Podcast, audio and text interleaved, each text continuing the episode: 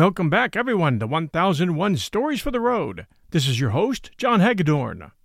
Today, three more chapters from Tarzan and the Jewels of Opar, beginning with Chapter 9 The Theft of the Jewels.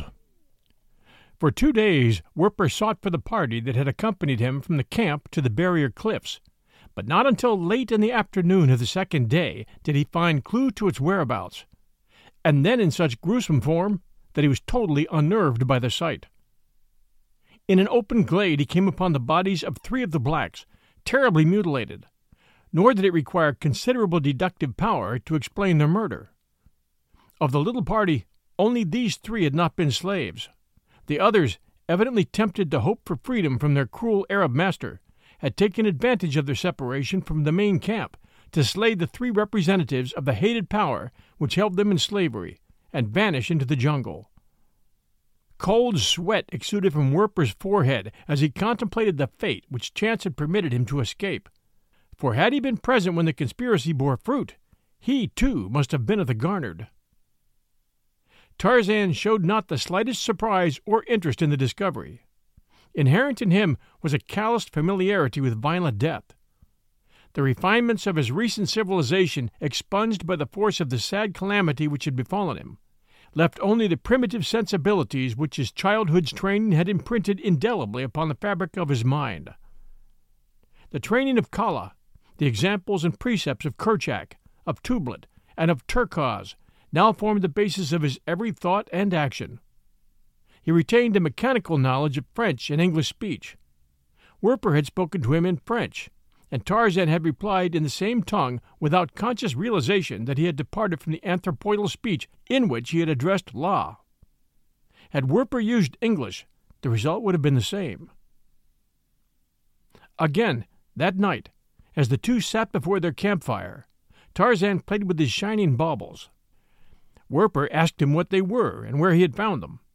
The ape man replied that they were gay colored stones with which he purposed fashioning a necklace, and that he had found them far beneath the sacrificial court of the Temple of the Flaming God. Werper was relieved to find that Tarzan had no conception of the value of the gems. This would make it easier for the Belgian to obtain possession of them. Possibly the man would give them to him for the asking.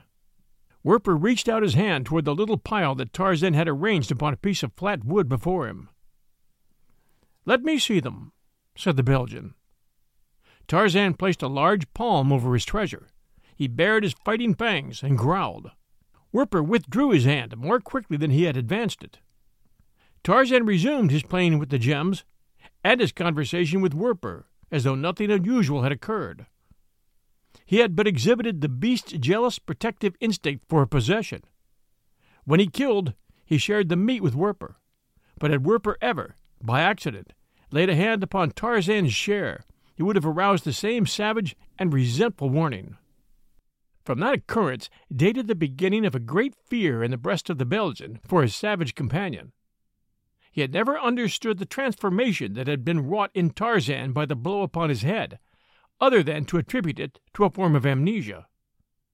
That Tarzan had once been, in truth, a savage jungle beast, Werper had not known, and so, of course, he could not guess that the man had reverted to the state in which his childhood and young manhood had been spent. Now Werper saw in the Englishman a dangerous maniac, whom the slightest untoward accident might turn upon him with rending fangs. Not for a moment did Werper attempt to delude himself into the belief that he could defend himself successfully against an attack by the ape man. His one hope lay in eluding him and making for the far distant camp of Achmet Zek as rapidly as he could, but armed only with the sacrificial knife, Werper shrank from attempting the journey through the jungle. Tarzan constituted a protection that was by no means despicable, even in the face of the larger carnivora, as Werper had reason to acknowledge from the evidence he had witnessed in the Oparian temple.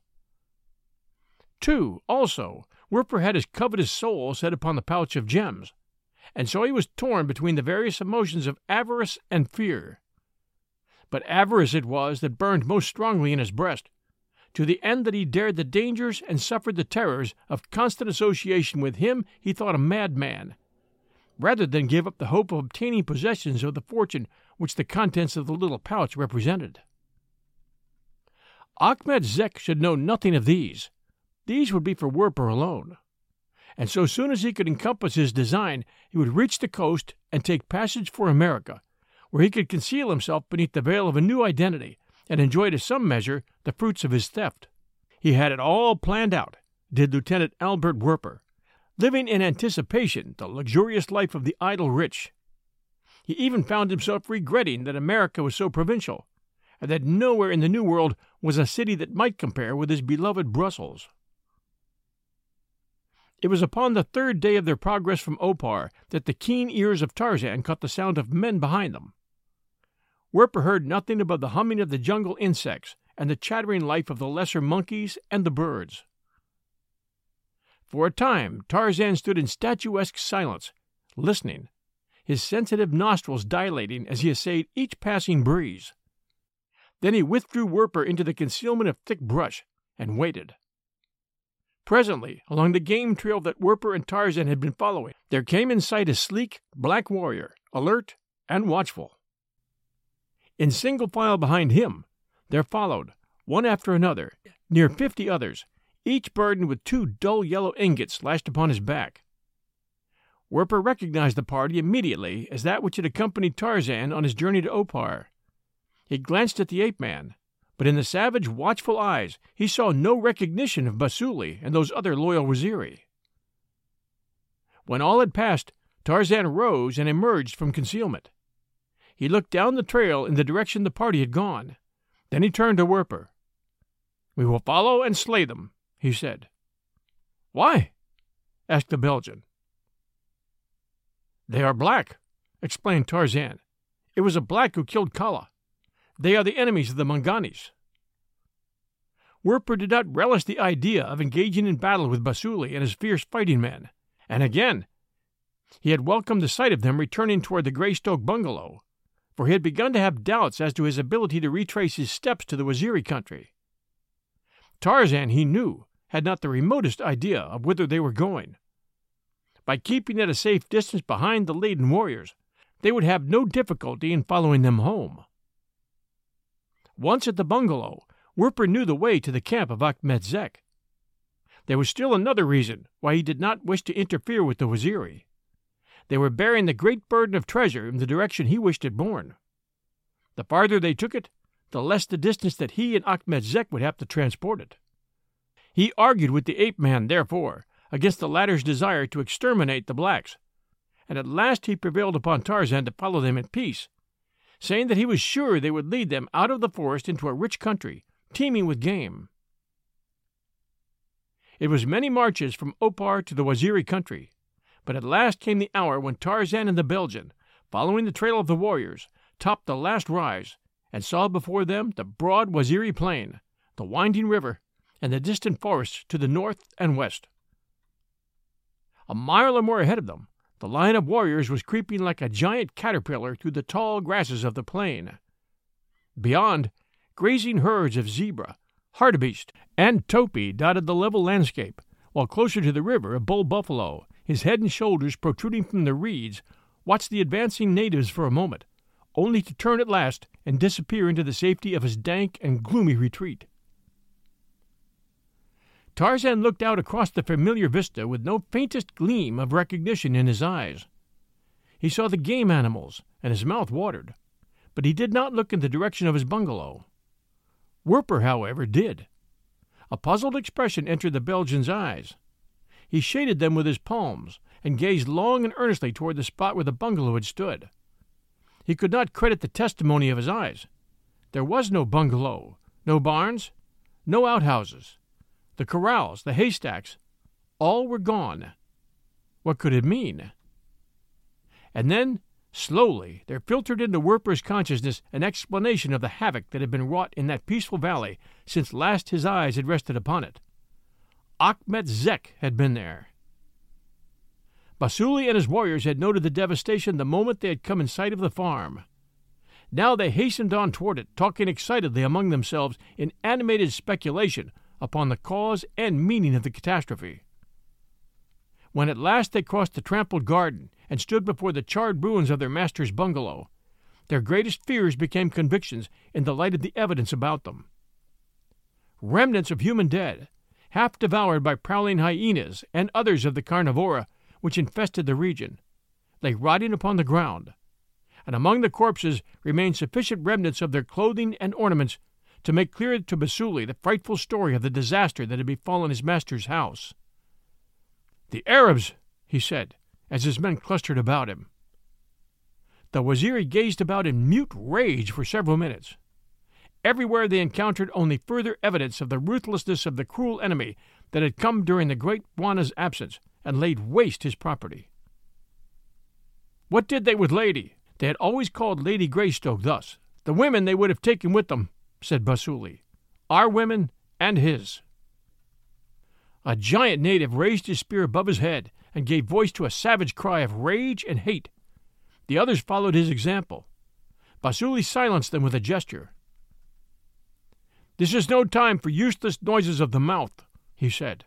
The great Bwana has taught us that it is acts by which things are done, not words. Let us save our breath. We shall need it all to follow up the Arabs and slay them. If Lady and our women live, the greater the need of haste, and warriors cannot travel fast upon empty lungs. From the shelter of the reeds along the river, Werper and Tarzan watched the Waziri. They saw them dig a trench with their knives and fingers. They saw them lay their yellow burdens in it and scoop the overturned earth back over the tops of the ingots. Tarzan seemed little interested, after Werper had assured him that that which they buried was not good to eat, but Werper was intensely interested. He would have given much had he had his own followers with him, that he might take away the treasure as soon as the blacks left, for he was sure that they would leave this scene of desolation and death as soon as possible. The treasure buried, the natives removed themselves a short distance upwind from the fetid corpses, where they made camp, that they might rest before setting out in pursuit of the Arabs. It was already dusk. Werper and Tarzan sat devouring some pieces of meat they had brought from their last camp. The Belgian was occupied with his plans for the immediate future. He was positive that the Waziri would pursue Achmet Zek, for he knew enough of savage warfare and of the characteristics of the Arabs and their degraded followers to guess that they had carried the Waziri women off into slavery. This alone would assure immediate pursuit by so warlike a people as the Waziri.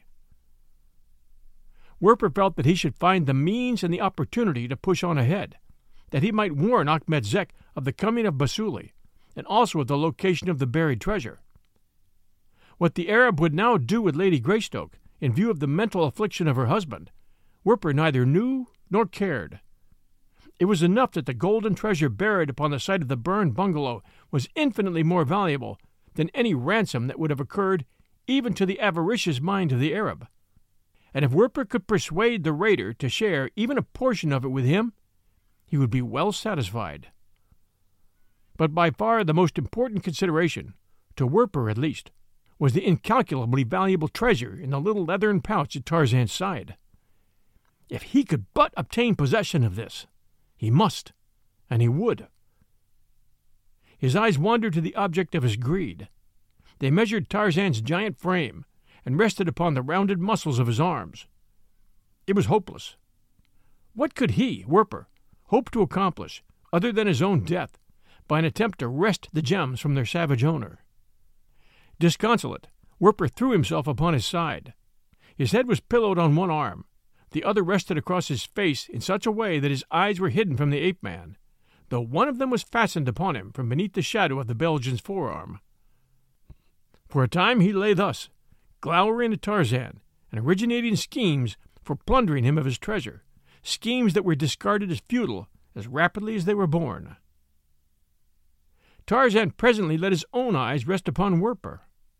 The Belgian saw that he was being watched, and lay very still, after a few moments, he simulated the regular breathing of deep slumber. Tarzan had been thinking. He had seen the Waziri bury their belongings. Werper had told him that they were hiding them lest someone find them and take them away. This seemed to Tarzan a splendid plan for safeguarding valuables. Since Werper had evinced a desire to possess his glittering pebbles, Tarzan, with the suspicions of a savage, had guarded the baubles, of whose worth he was entirely ignorant, as zealously as though they spelled life or death to him. For a long time the ape man sat watching his companion. At last, convinced that he slept, Tarzan withdrew his hunting knife and commenced to dig a hole in the ground before him. With the blade he loosened up the earth, and with his hands he scooped it out until he had excavated a little cavity a few inches in diameter and five or six inches in depth. Into this he placed the pouch of jewels. Werper almost forgot to breathe after the fashion of a sleeper as he saw what the ape man was doing. Werper had to hold himself back to keep silent. Tarzan became suddenly rigid as his keen ears noted the cessation of the regular inspirations and expirations of his companion. His narrowed eyes bored straight down upon the Belgian. Werper felt that he was lost. He must risk all on his ability to carry on the deception. He sighed, threw both arms outward, and turned over on his back, mumbling as though in the throes of a bad dream. A moment later, he resumed the regular breathing. Now he could not watch Tarzan, but he was sure that the man sat for a long time looking at him. Then, faintly, Werper heard the other's hands scraping dirt, and later patting it down. He knew then that the jewels were buried. It was an hour before Werper moved again. Then he rolled over facing Tarzan and opened his eyes. The ape man slept. By reaching out his hand, Werper could touch the spot where the pouch was buried. For a long time he lay watching and listening. He moved about, making more noise than necessary, yet Tarzan did not awaken. He drew the sacrificial knife from his belt and plunged it into the ground. Tarzan did not move. Cautiously, the Belgian pushed the blade downward through the loose earth above the pouch. He felt the point touch the soft, tough fabric of the leather. Then he pried down upon the handle. Slowly the little mound of loose earth rose and parted. An instant later, a corner of the pouch came into view. Werper pulled it from his hiding place and tucked it in his shirt. Then he refilled the hole and pressed the dirt carefully down as it had been before. Greed had prompted him to an act, the discovery of which by his companion could lead only to the most frightful consequences for Werper. Already he could almost feel those strong, white fangs burying themselves in his neck. He shuddered. Far out across the plain, a leopard screamed, and in the dense reeds behind him, some great beast moved on padded feet. Werper feared these prowlers of the night, but infinitely more he feared the just wrath of the human beast sleeping at his side. With utmost caution, the Belgian arose. Tarzan did not move. Werper took a few steps toward the plain and the distant forest to the northwest. Then he paused and fingered the hilt of the long knife in his belt. He turned and looked down upon the sleeper. Why not? he mused. Then I should be safe. He returned and bent above the ape man. Clutched tightly in his hand was the sacrificial knife of the high priestess of the flaming god. We'll return with Chapter 10 of Tarzan and the Jewels of Opar right after these sponsor messages. And now, Chapter 10 Achmet Zek sees the jewels. Mugambi, weak and suffering, had dragged his painful way along the trail of the retreating raiders. He could move but slowly, resting often, but the savage hatred and an equally savage desire for vengeance kept him to his task. As the days passed, his wounds healed and his strength returned, until at last his giant frame had regained all of its former mighty powers. Now he went more rapidly, but the mounted Arabs had covered a great distance while the wounded native had been painfully crawling after them. They had reached their fortified camp, and there Achmet Zek awaited the return of his lieutenant, Albert Werper. During the long, rough journey, Jane Clayton had suffered more in anticipation of her impending fate than from the hardships of the road. Achmet Zek had not deigned to acquaint her with his intentions regarding her future. She prayed that she had been captured in the hope of ransom, for if such should prove the case, no great harm would befall her at the hands of the Arabs. But there was the chance, a horrid chance, that another fate awaited her. She had heard of many women, among whom were white women, who had been sold by outlaws such as Achmet Zek into the slavery of black harems, or taken farther north into the almost equally hideous existence of some Turkish seraglio. Jane Clayton was of sterner stuff than that which bends in spineless terror before danger. Until hope proved futile, she would not give up, nor did she entertain thoughts of self destruction only as a final escape from dishonor. So long as Tarzan lived, there was every reason to expect succor. No man nor beast who roamed the savage continent could boast the cunning and the powers of her lord and master.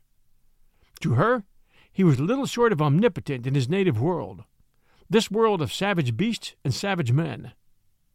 Tarzan would come, and she would be rescued and avenged. Of that she was certain. She counted the days that must elapse before he would return from Opar and discover what had transpired during his absence. After that, it would be but a short time before he had surrounded the Arab stronghold and punished the motley crew of wrongdoers who inhabited it. That he could find her, she had no slightest doubt. No spoor, however faint, could elude the keen vigilance of his senses.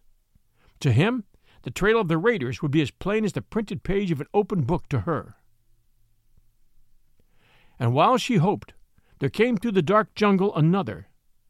Terrified by night and by day, came Alfred Werper. A dozen times he had escaped the claws and fangs of the giant carnivora, only by what seemed a miracle to him. Armed with nothing more than the knife he had brought with him from Opar, he had made his way through as savage a country as yet exists upon the face of the globe. By night he had slept in trees.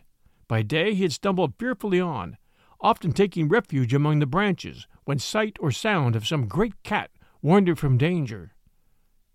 But at last he had come within sight of the palisade behind which were his fierce companions. At almost the same time, Mugambi came out of the jungle before the walled village. As he stood in the shadow of a great tree, reconnoitering, he saw a man, ragged and disheveled, emerge from the jungle almost at his elbow. Instantly he recognized the newcomer as he who had been a guest of his master before the latter had departed for Opar. The Waziri was upon the point of hailing the Belgian when something stayed him. He saw the white man walking confidently across the clearing toward the village gate. No sane man thus approached a village in this part of Africa unless he was sure of a friendly welcome. Mugambi waited. His suspicions were aroused. He heard Werper hallo. He saw the gates swing open, and he witnessed the surprised and friendly welcome that was accorded the erstwhile guest of Lord and Lady Greystoke. A light broke upon the understanding of Mugambi. This white man had been a traitor and a spy. It was to him they owed the raid during the absence of the great Bwana. To his hate for the Arabs, Mugambi added a still greater hate for the white spy. Within the village, Werper passed hurriedly toward the silken tent of Achmet Zek. The Arab arose as his lieutenant entered. His face showed surprise as he viewed the tattered apparel of the Belgian. What has happened? he asked. Werper narrated all, save the little matter of the pouch of gems which were now tightly strapped about his waist, beneath his clothing. The Arab's eyes narrowed greedily as his henchman described the treasure that the Waziri had buried beside the ruins of the Greystoke bungalow. It will be a simple matter now to return and get it, said Achmet Zek. First we will await the coming of the rash Waziri, and after we have slain them, we may take our time to the treasure. None will disturb it where it lies, for we shall leave none alive who knows of its existence. And the woman? asked Werper. I shall sell her in the north, replied the raider. It's the only way now. She should bring a good price. The Belgian nodded. He was thinking rapidly. If he could persuade Achmet Zek to send him in command of the party which took Lady Greystoke north, it would give him the opportunity he craved to make his escape from his chief. He would forego a share of the gold if he could but get away unscathed with the jewels. He knew Achmet Zek well enough by this time to know that no member of his band was ever voluntarily released from the service of Achmet Zek. Most of the few who deserted were recaptured. More than once had Werper listened to their agonized screams as they were tortured before being put to death. The Belgian had no wish to take the slightest chance of recapture. Who will go north with the woman? he asked while we are returning for the gold that the Waziri buried by the bungalow of the Englishman. Achmet Zek thought for a moment. The buried gold was of much greater value than the price the woman would bring. It was necessary to rid himself of her as quickly as possible, and it was also well to obtain the gold with the least possible delay. Of all his followers, the Belgian was the most logical lieutenant to entrust with the command of one of the parties. An Arab, as familiar with the trails and tribes as Achmet Zek himself, might collect the woman's price and make good his escape into the far north. Werper, on the other hand, could scarce make his escape alone to a country hostile to Europeans, while the men he would send with the Belgian could be carefully selected with a view to preventing Werper from persuading any considerable portion of his command to accompany him should he contemplate desertion of his chief. At last the Arab spoke. It is not necessary that we both return for the gold. You shall go north with the woman, carrying a letter to a friend of mine who is always in touch with the best markets for such merchandise, while I return for the gold. We can meet again here when our business is concluded. Werper could scarce disguise the joy with which he received this welcome decision, and that he did entirely disguise it from the keen and suspicious eyes of Achmet Zek is open to question. However, the decision reached, the Arab and his lieutenant discussed the details of their forthcoming ventures for a short time further, when Werper made his excuses and returned to his own tent for the comforts and luxury of a long desired bath and shave. Having bathed, the Belgian tied a small hand mirror to a cord sewn to the rear wall of his tent, placed a rude chair beside an equally rude table that stood beside the glass, and proceeded to remove the rough stubble from his face. In the catalogue of masculine pleasures, there is scarce one which imparts a feeling of greater comfort and refreshment than follows a clean shave. And now, with weariness temporarily banished, Albert Werper sprawled in his rickety chair to enjoy a final cigarette before retiring. His thumbs, tucked in his belt in lazy support of the weight of his arms, touched the belt which held the jeweled pouch about his waist. He tingled with excitement as he let his mind dwell upon the value of the treasure, which, unknown to all save himself, lay hidden beneath his clothing. What would Achmet Zek say if he knew? Werper grinned. How the old rascal's eyes would pop could he but have a glimpse of those scintillating beauties. Werper had never yet had an opportunity to feast his eyes for any great length of time upon them. He had not even counted them, only roughly had he guessed at their value. He unfastened the belt and drew the pouch from its hiding place. He was alone. The balance of the camp, save the sentries, had retired. None would enter the Belgian's tent. He fingered the pouch, feeling out the shapes and sizes of the precious little nodules within. He hefted the bag first in one palm, then in another, and at last he wheeled his chair slowly round before the table, and in the rays of his small lamp let the glittering gems roll out upon the rough wood. The refulgent rays transformed the interior of the soiled and squalid canvas to the splendor of a palace in the eyes of the dreaming man. He saw the gilded halls of pleasure that would open their portals to the possessor of the wealth which lay scattered upon this stained and dented tabletop. He dreamed of joys and luxuries and power which, which had always lain beyond his grasp. And as he dreamed, his gaze lifted from the table, as the gaze of a dreamer will, to a far distant goal above the mean horizon of terrestrial commonplaceness. Unseen, his eyes rested upon the shaving mirror which still hung upon the tent wall above the table. But his sight was focused far beyond. And then a reflection moved within the polished surface of the tiny glass. The man's eyes shot back out of space to the mirror's face, and in it he saw reflected the grim visage of Achmet Zek, framed in the flaps of the tent doorway behind him. Werper stifled a gasp of dismay. With rare self possession, he let his gaze drop, without appearing to have halted upon the mirror until it rested again upon the gems. Without haste, he replaced them in the pouch, tucked the latter into his shirt, selected a cigarette from his case, lighted it, and rose. Yawning and stretching his arms above his head, he turned slowly toward the opposite end of the tent. The face of Achmet Zek had disappeared from the opening. To say that Albert Werper was terrified would be putting it mildly. He realized that he had not only sacrificed his treasure, but his life as well. Achmet Zek would never permit the wealth that he had discovered to slip through his fingers, nor would he forgive the duplicity of a lieutenant who had gained possession of such a treasure without offering to share it with his chief. Slowly the Belgian prepared for bed. If he were being watched, he could not know. But if so, the watcher saw no indication of the nervous excitement which the European strove to conceal. When ready for his blankets, the man crossed to the little table and extinguished the light. It was two hours later that the flaps at the front of the tent separated silently and gave entrance to a dark robed figure, which passed noiselessly from the darkness without to the darkness within. Cautiously the prowler crossed the interior. In one hand was a long knife. He came at last to the pile of blankets spread upon several rugs close to one of the tent walls. Lightly, his fingers sought and found the bulk beneath the blankets, the bulk that should be Albert Werper. Albert Werper. They traced out the figure of a man, and then an arm shot upward, poised for an instant, and descended. Again and again it rose and fell, and each time the long blade of the knife buried itself in the thing beneath the blankets. But there was an initial lifelessness in the silent bulk that gave the assassin momentary wonder. Feverishly he threw back the coverlets and searched with nervous hands for the pouch of jewels which he expected to find concealed upon his victim's body. An instant later he rose with a curse upon his lips. It was Achmet Zek, and he cursed because he had discovered beneath the blankets of his lieutenant only a pile of discarded clothing, arranged in the form and semblance of a sleeping man. Albert Werper had fled.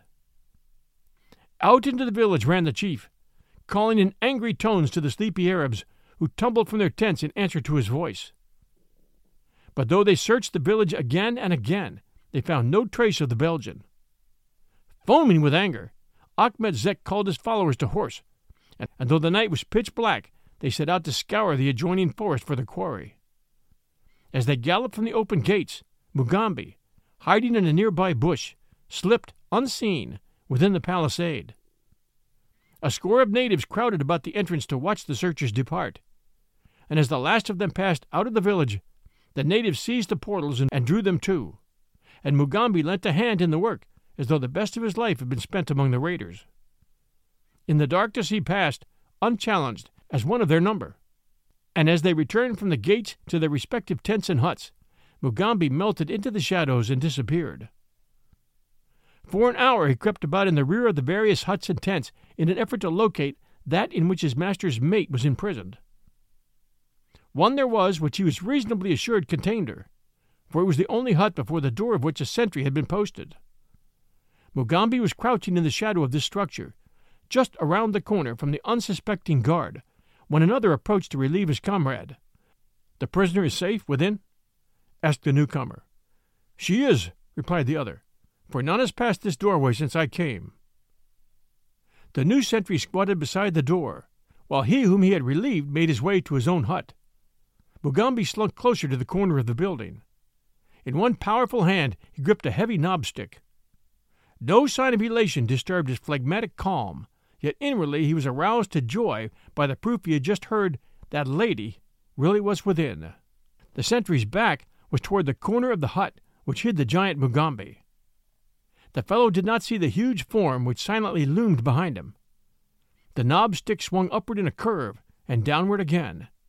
There was the sound of a dull thud, the crushing of heavy bone, and the sentry slumped into a silent, inanimate lump of clay. A moment later, Mugambi was searching the interior of the hut, at first slowly calling, Lady, in a low whisper, and finally with almost frantic haste, until the truth presently dawned upon him. The hut was empty. And now, Chapter 11 Tarzan becomes a beast again. For a moment, Werper had stood above the sleeping ape man his murderous knife poised for a fatal thrust. But fear stayed his hand. What if the first blow should fail to drive the point to his victim's heart? Werper shuddered in contemplation of the disastrous consequences to himself. Awakened, and even with a few moments of life remaining, the giant could literally tear his assailant to pieces should he choose, and the Belgian had no doubt but that Tarzan would so choose. Again came the soft sound of padded footsteps in the reeds, closer this time, Werper abandoned his design. Before him stretched a wide plain, an escape. The jewels were in his possession. To remain longer was to risk death at the hands of Tarzan, or the jaws of the hunter creeping ever nearer.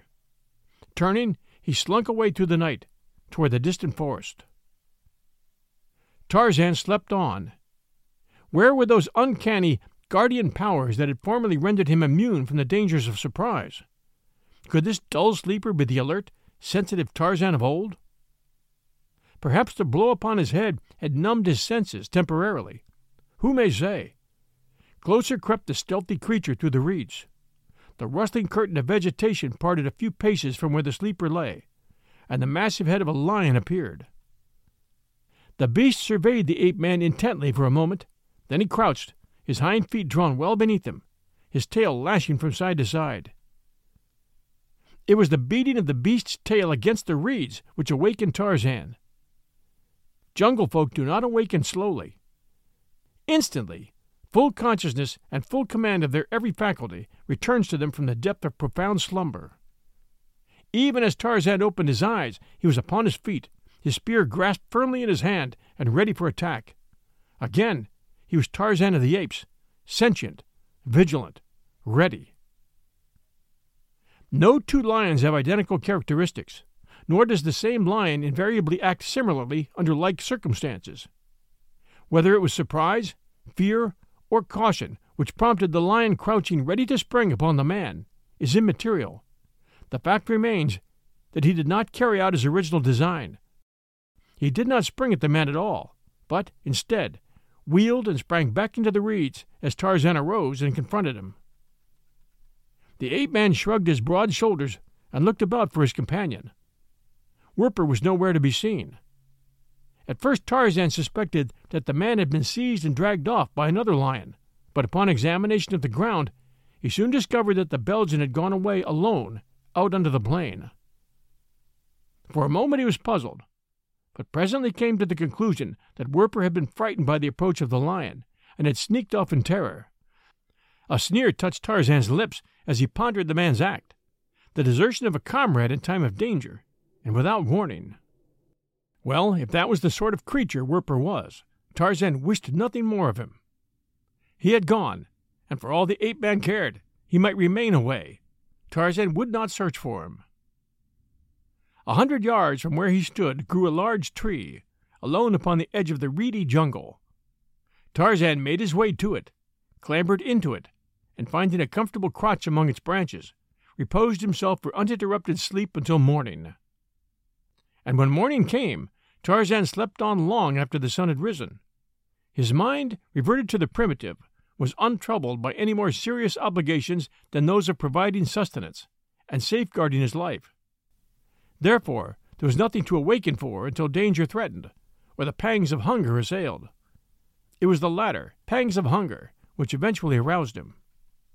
Opening his eyes, he stretched his giant thews, yawned, rose, and gazed about him through the leafy foliage of his retreat. Across the wasted meadowlands and fields of John Clayton, Lord Greystoke, Tarzan of the Apes looked, as a stranger, upon the moving figures of Basuli and his braves as they prepared their morning meal and made ready to set out upon the expedition which Basuli had planned after discovering the havoc and disaster which had befallen the estate of his dead master. The ape man eyed the natives with curiosity. In the back of his brain loitered a fleeting sense of familiarity with all that he saw. Yet he could not connect any of the various forms of life, animate and inanimate, which had fallen within the range of his vision since he had emerged from the darkness of the pits of Opar, with any particular event of the past. Hazily he recalled a grim and hideous form, hairy, ferocious. A vague tenderness dominated his average sentiments as this phantom memory struggled for recognition. His mind had reverted to his childhood days. It was the figure of the giant she ape Kala that he saw, but only half recognized. He saw, too, other grotesque, man like forms. They were of Terkoz, Tublat, Kerchak, and a smaller, less ferocious figure. That was Neeta, the little playmate of his boyhood. Slowly, very slowly, as these visions of the past animated his lethargic memory, he came to recognize them. They took definite shape and form, adjusting themselves nicely to the various incidents of his life with which they had been intimately connected. His boyhood among the apes spread itself in a slow panorama before him, and as it unfolded, it induced within him a mighty longing for the companionship of the shaggy, low browed brutes of his past. He watched the Waziri scatter their cook fire and depart, but though the face of each of them had but recently been as familiar to him as his own, they awakened within him no recollections whatsoever. When they had gone, he descended from the tree and sought food. Out upon the plain grazed numerous herds of wild ruminants. Toward a sleek, fat bunch of zebra he wormed his stealthy way. No intricate process of reasoning caused him to circle widely until he was downwind from his prey. He acted instinctively. He took advantage of every form of cover as he crawled upon all fours and often flat upon his stomach toward them. A plump young mare and a fat stallion grazed nearest to him as he neared the herd. Again it was instinct which selected the former for his meat. A low bush grew but a few yards from the unsuspecting two. The ape man reached its shelter. He gathered his spear firmly in his grasp. Cautiously he drew his feet beneath him. In a single swift move, he rose and cast his heavy weapon at the mare's side. Nor did he wait to note the effect of his assault, but leaped cat-like after his spear, his hunting knife in his hand. For an instant the two animals stood motionless. The tearing of the cruel barb into her side brought a sudden scream of pain and fright from the mare, and then they both wheeled and broke for safety. But Tarzan of the Apes, for a distance of a few yards, could equal the speed of even these, and the first stride of the mare found her overhauled, with a savage beast at her shoulder. She turned, biting and kicking at her foe. Her mate hesitated for an instant, as though about to rush to her assistance, but a backward glance revealed to him the flying heels of the balance of the herd, and with a snort and a shake of his head, he wheeled and dashed away. Clinging with one hand to the short mane of his quarry, Tarzan struck again and again with his knife at the unprotected heart. The result had, from the first, been inevitable. The mare fought bravely, but hopelessly, and presently sank to the earth, her heart pierced. The ape man placed a foot upon her carcass and raised his voice in the victory call of the Mangani. In the distance, Basuli halted as the faint notes of the hideous scream broke upon his ears. The great apes, he said to his companion. It has been long since I've heard them in the country of the Waziri. What could have brought them back? Tarzan grasped his kill and dragged it to the partial seclusion of the bush which had hidden his own near approach, and there he squatted upon it, cut a huge chunk of flesh from the loin, and proceeded to satisfy his hunger with the warm and dripping meat. Attracted by the shrill screams of the mare, a pair of hyenas slunk presently into view. They trotted to a point a few yards from the gorging ape man and halted. Tarzan looked up, bared his fighting fangs, and growled. The hyenas returned the compliment and withdrew a couple of paces. They made no move to attack, but continued to sit at a respectful distance until Tarzan had concluded his meal. After the ape man had cut a few strips from the carcass to carry with him, he walked slowly off in the direction of the river to quench his thirst. His way lay directly toward the hyenas, nor did he alter his course because of them. With all the lordly majesty of Numa, the lion, he strode straight toward the growling beasts. For a moment they held their ground, bristling and defiant, but only for a moment, and then slunk away to one side while the indifferent ape man passed them on his lordly way. A moment later they were tearing at the remains of the zebra. Back to the reeds went Tarzan, and through them toward the river. A herd of buffalo, startled by his approach, rose ready to charge or to fly. A great bull pawed the ground and bellowed as his bloodshot eyes discovered the intruder. But the ape man passed across their front as though ignorant of their existence. The bull's bellowing lessened to a low rumbling, he turned and scraped a horde of flies from his side with his muzzle, cast a final glance at the ape man, and resumed his feeding. His numerous family either followed his example or stood gazing after Tarzan in mild eyed curiosity until the opposite reeds swallowed him from view. At the river, Tarzan drank his fill and bathed. During the heat of the day, he lay up under the shade of a tree near the ruins of his burned barns. His eyes wandered out across the plain toward the forest, and a longing for the pleasures of its mysterious depths possessed his thoughts for a considerable time. With the next sun he would cross the open and enter the forest. There was no hurry. There lay before him an endless vista of tomorrows, with naught to fill them but the satisfying of the appetites and caprices of the moment. The ape man's mind was untroubled by regret for the past or aspiration for the future. He could lie at full length along a swaying branch, stretching his giant limbs, and luxuriating in the blessed peace of utter thoughtlessness, without an apprehension or a worry to sap his nervous energy and rob him of his peace of mind. Recalling only dimly any other existence, the ape man was happy. Lord Greystoke now ceased to exist. For several hours Tarzan lolled upon his swaying, leafy couch until once again hunger and thirst suggested an excursion. Stretching lazily, he dropped to the ground and moved slowly toward the river. The game trail down which he walked had become by ages of use a deep, narrow trench, its walls topped on either side by impenetrable thicket and dense growing trees closely interwoven with thick stemmed creepers and lesser vines inextricably matted into two solid ramparts of vegetation. Tarzan had almost reached the point where the trail debouched upon the open river bottom when he saw a family of lions approaching along the path from the direction of the river. The ape man counted seven a male and two lionesses, full grown, and four young lions as large and quite as formidable as their parents. Tarzan halted, growling, and the lions paused, the great male in the lead baring his fangs and rumbling forth a warning roar. In his hand, the ape man held his heavy spear, but he had no intention of pitting his puny weapon against seven lions.